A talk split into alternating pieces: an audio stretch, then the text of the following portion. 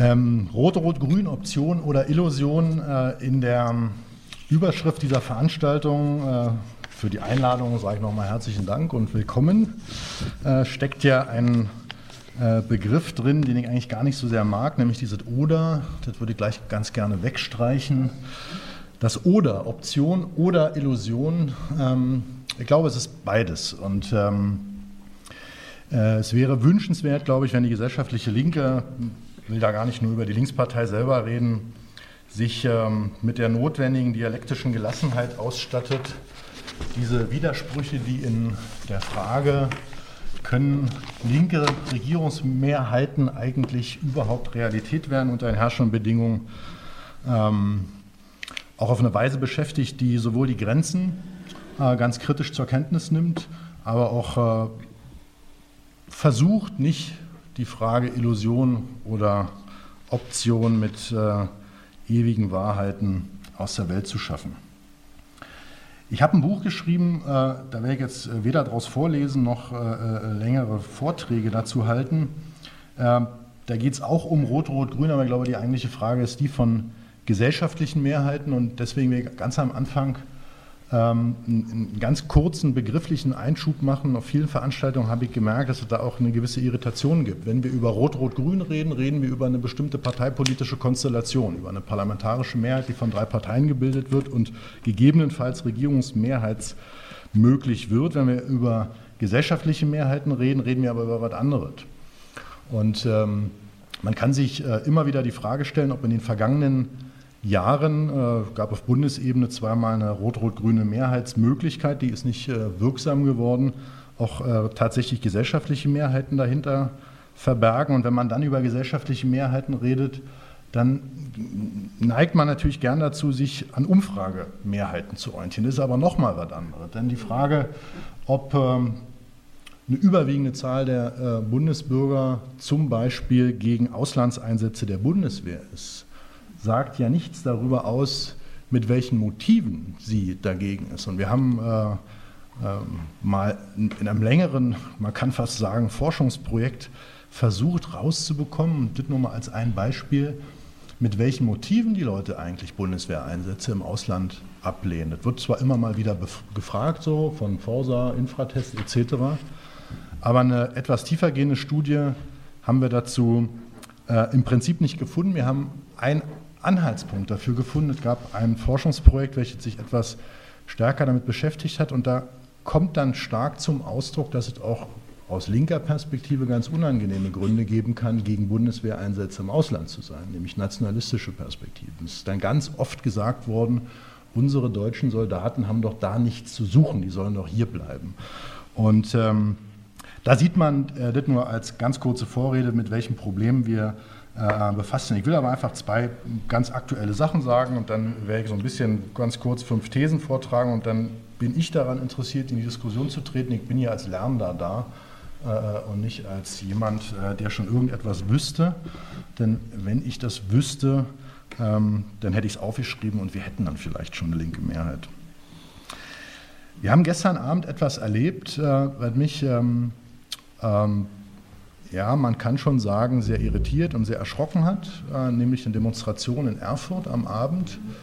Bin ich dagegen, dass Menschen demonstrieren, und ich finde auch die Linkspartei oder Rot-Rot-Grün muss es natürlich aushalten, dass demonstriert wird dagegen, aber auf dieser Veranstaltung zeigten sich 2 Sachen aus meiner Sicht. Das erste ist, die Gesellschaft tickt momentan nicht links, sondern sie tickt eher rechts.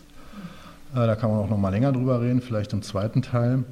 Und der zweite Punkt ist, es wird sehr, sehr deutlich, dass jede Veränderungsmehrheit, selbst wenn sie nur in einem begrenzten Rahmen wirksam werden möchte und eine Landesregierung, die verspricht sich auf einen bestimmten Zeitraum von 4 oder 5 Jahren etwas zu verändern, da wird weder der Sozialismus eingeführt, aber man muss natürlich auch nicht die Fehler machen, die in solchen Veränderungsmehrheiten auch schon oft gemacht werden. Mit welchem Widerstand zu rechnen ist, mit welcher gesellschaftlichen Gegenstimmung. Der zweite Punkt, auch gestern gewesen, wir haben erlebt, dass über den Transmissionsriemen Geschichtspolitik versucht wird, linke Veränderungsperspektiven zu diskreditieren. Und ganz unabhängig davon, wie man zum Beispiel zu einem rot-rot-grünen Regierungsbündnis stehen würde.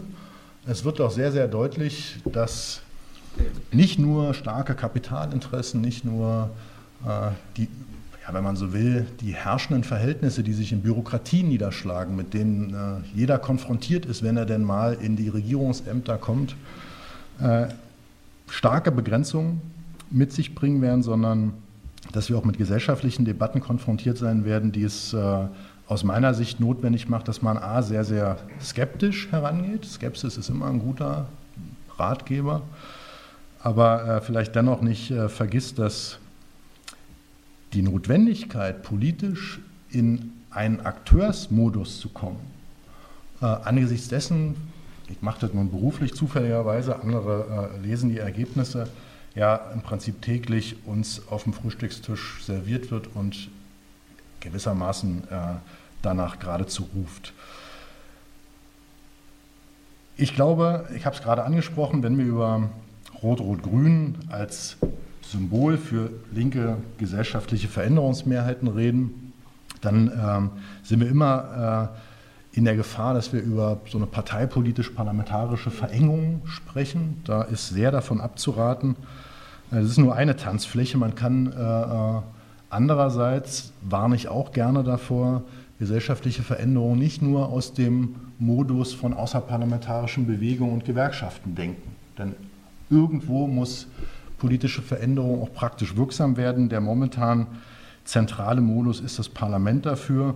Und deswegen müssen wir uns sehr genau, glaube ich, damit beschäftigen, wie beide Momente in ein produktives Verhältnis gebracht werden. Und ich bin immer wieder froh, wenn solche Versuche gemacht werden, weil wir nur aus solchen Versuchen lernen. Und deswegen würde ich Bodo Ramelow gern wünschen, dass er die Möglichkeit bekommt, dort einmal etwas zu versuchen, wo ja auch die Erfahrung, muss man ja auch ganz ehrlich sagen, von linken Regierungsbeteiligung aus der Vergangenheit danach rufen, dass man das eine oder andere deutlich anders macht. Mit Blick auf die innerlinke Debatte würde ich sagen, es hat sich ein bisschen was verändert in den letzten 5 Jahren.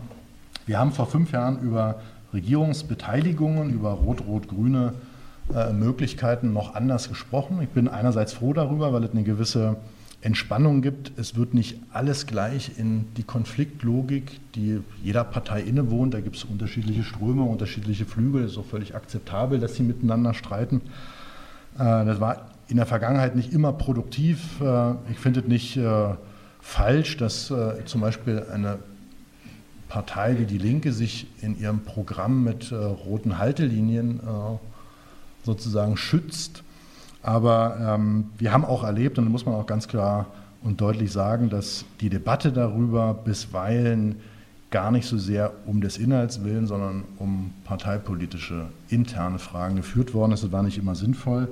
Und auch hier würde ich mir ein bisschen mehr dialektische Gelassenheit noch wünschen.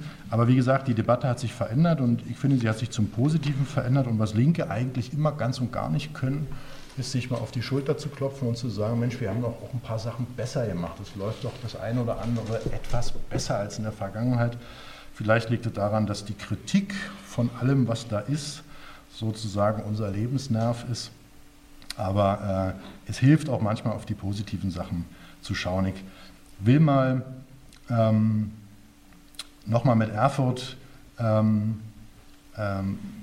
paar Thesen vielleicht sagen, dass wir hier so eine Diskussion reinkommen. Also Erfurt, Thüringen wird uns unter anderem einige Fragen stellen, zum Beispiel nach Gegenöffentlichkeit. Wir haben in Thüringen eine Situation, wo 3 große Landeszeitungen im Wesentlichen das politische Bewusstsein der Bevölkerung mitbestimmen. Diese 3 Zeitungen gehören im Wesentlichen einem Konzern. Man kann nicht behaupten, dass sie rot-rot-grün freundlich sind.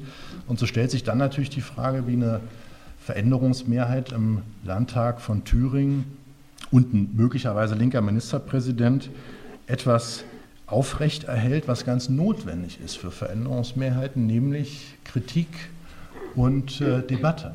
Und wir haben ja in den vergangenen Versuchen von Regierungen, die sich als linke oder Mitte-Links-Regierung bezeichnet haben, gemerkt, dass Kritik von außen dann sehr, sehr schnell als Majestätsbeleidigung verstanden wird. und dass es eine viel zu geringe Neigung dazu gibt, nicht eine Wagenburg zu bilden.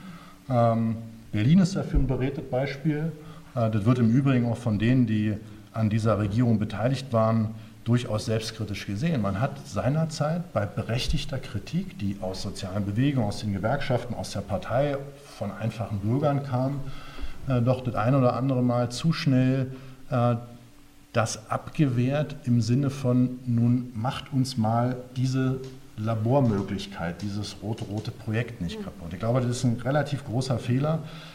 Ich will aber auch nicht verhehlen, dass mir selber da kein Patentrezept einfällt, wie man eine solche Lust auf Widerspruch, die ganz, ganz notwendig ist, in solchen Zusammenhängen herstellt. Aber ich bin auch ganz ehrlich, das stellt auch Herausforderungen für eine linke Zeitung, die sowas ja zwar solidarisch, aber auch kritisch begleiten muss. Eine zweite Sache ist, wir haben uns gerade darüber noch im Vorgespräch kurz unterhalten, ich kann die Linke nur auffordern, wesentlich mehr zu tun, ihr Handeln zu evaluieren. Eine nachhaltige Kultur des Lernens aus dem, was man gemacht hat, zu entwickeln. Wir haben viel zu wenig Erkenntnisse darüber, was zum Beispiel in NRW gelaufen ist. Wir haben viel zu wenig Erkenntnisse darüber, was in Hessen und Hamburg läuft, also wo ich einen relativ positiven Blick drauf habe. Ja? Und ich glaube, dass die Versuche, das zu verallgemeinern und auch in so weit wie gesellschaftliche Diskussionen mit Menschen hineinzutragen, ganz notwendig sind. Das muss nicht notwendigerweise eine Aufgabe von einer Partei sein. Die hat ja eine ganz bestimmte Funktion und dass dort Kritik an dem, was man macht, nicht immer an allererster Stelle steht, dafür habe ich ein gewisses Verständnis, auch wenn ich es manchmal etwas unangenehm finde.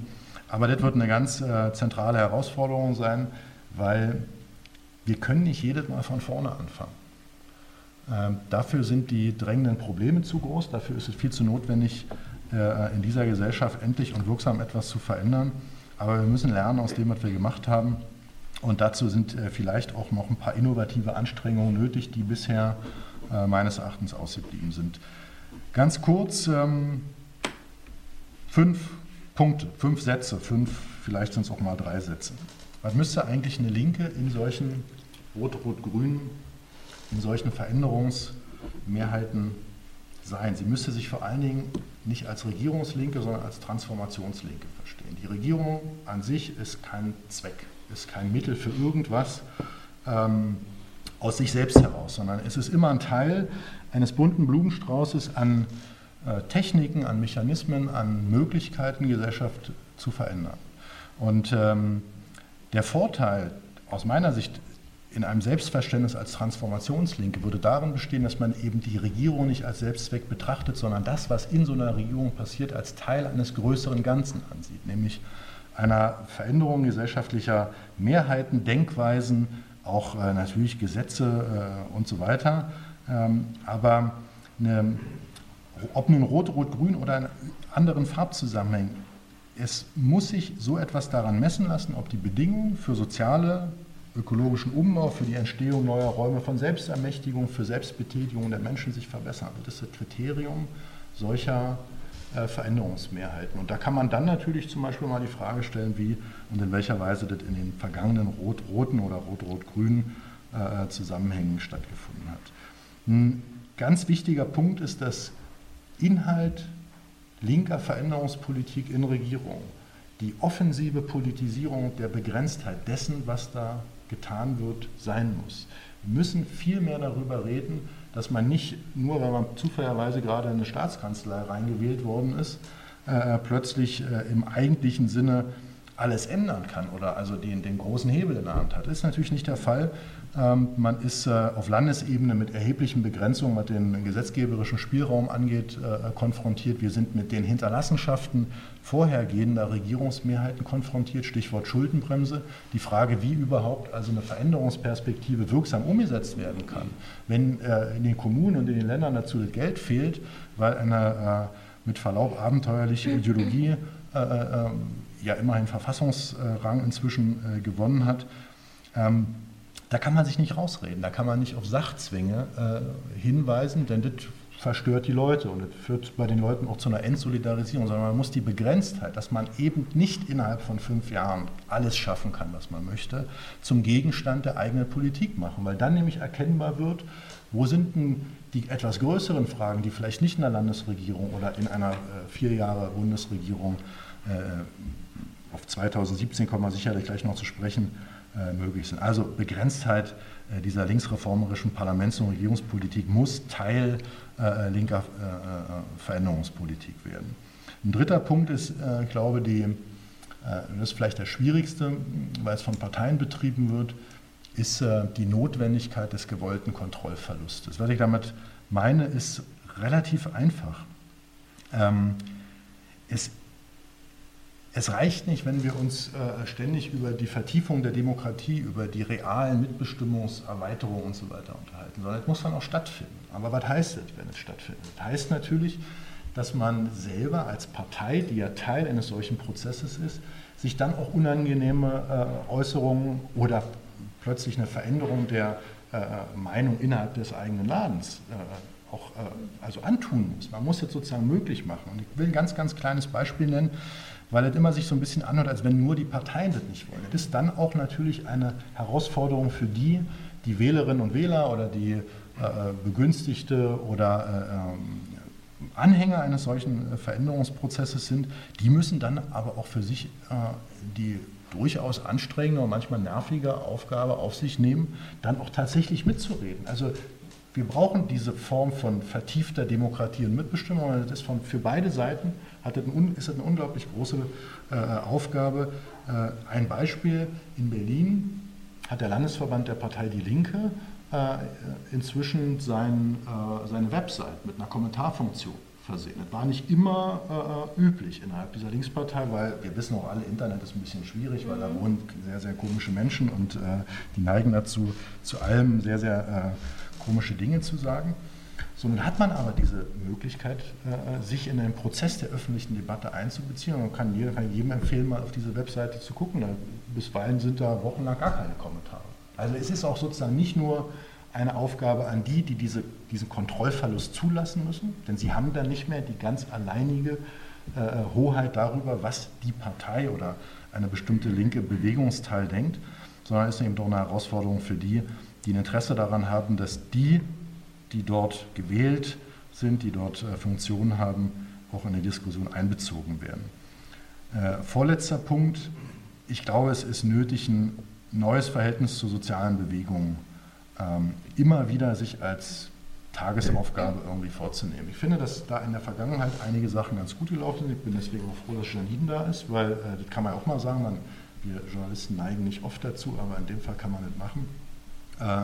Was in Hessen passiert ist im Verhältnis zwischen der Partei Die Linke und einer linken Szene und Blockupy und so weiter, finde ich schon bisweilen beispielhaft, weil es zwei Sachen nicht gemacht hat, die sonst immer von Parteien gern gemacht werden, nämlich, dass man natürlich die sozialen Bewegungen als notwendig und sozusagen betrachtet und sie einlädt, dann aber relativ schnell sie zum Gegenstand der eigenen Politikvorstellung macht. Und das darf nicht passieren. Die sozialen Bewegungen, ob das nun die alten sind, wie Gewerkschaften oder die neueren, wie die linke Szene, wird immer ein kritisches und immer auch ein konfliktreiches Verhältnis zu linken Veränderungsmehrheiten im Parlament haben. Und damit zu leben und das auszuhalten, dafür auch neue Formen zu finden, wie man damit umgeht, da reicht vielleicht auch nicht immer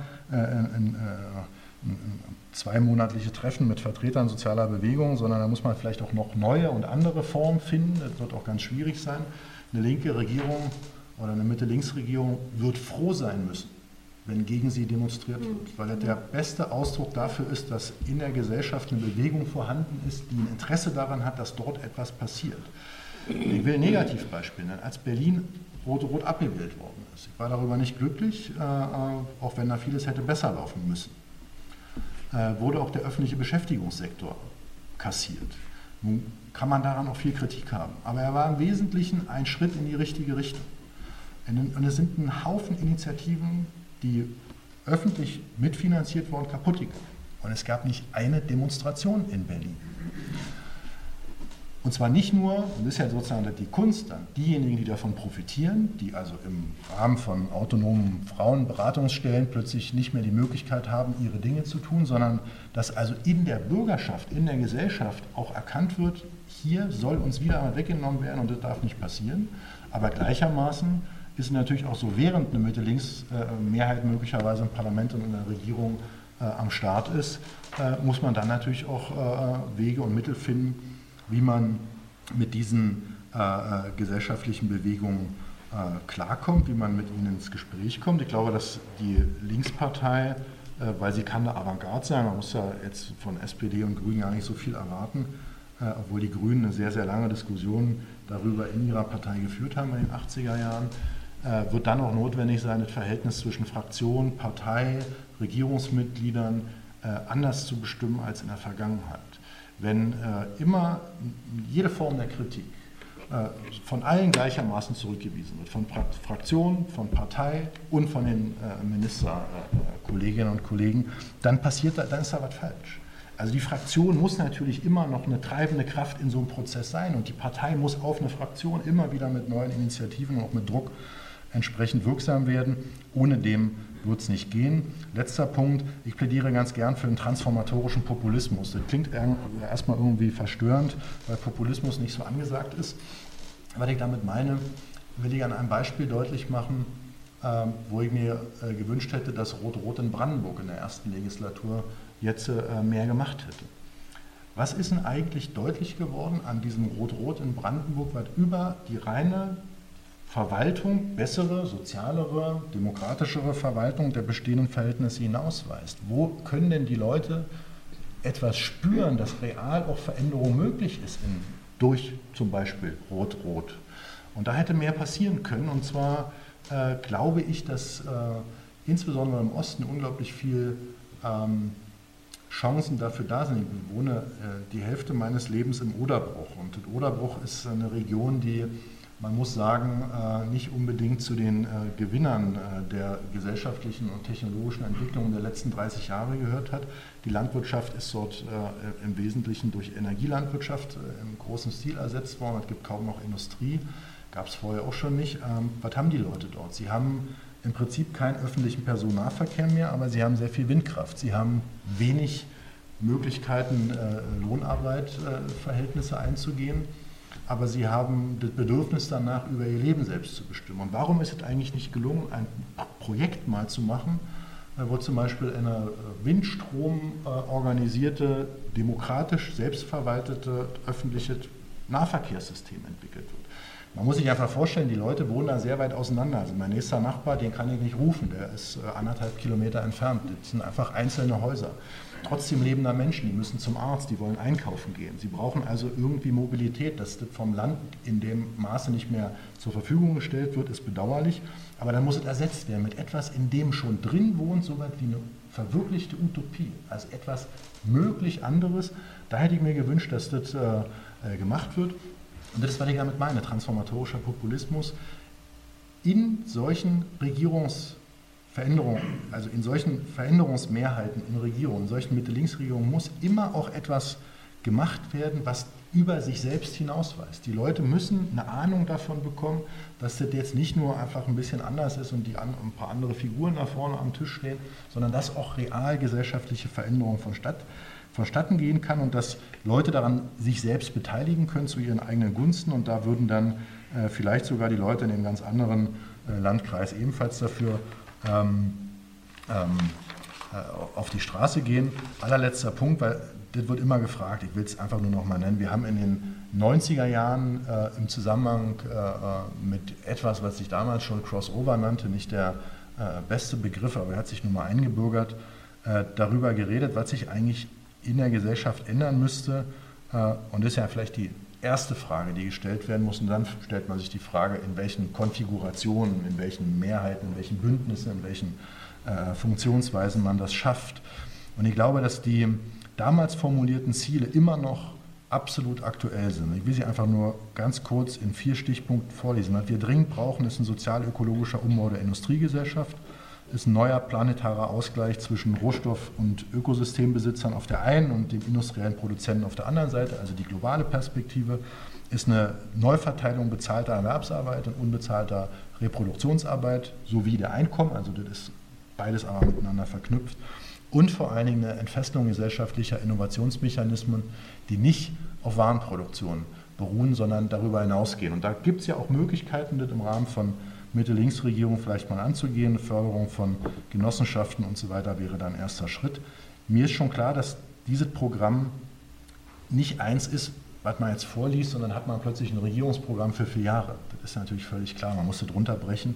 Und sicherlich ist diese Liste auch nicht vollständig. Jetzt sind in den letzten Jahren eine ganze Reihe von Sachen dazugekommen, über die Anfang der 90er Jahre noch nicht so viel diskutiert worden ist. Stichwort Industrie 4.0, Digitalisierung und so weiter und so fort. Auch Fragen des Datenschutzes und der Demokratie spielten damals eine etwas geringere Rolle.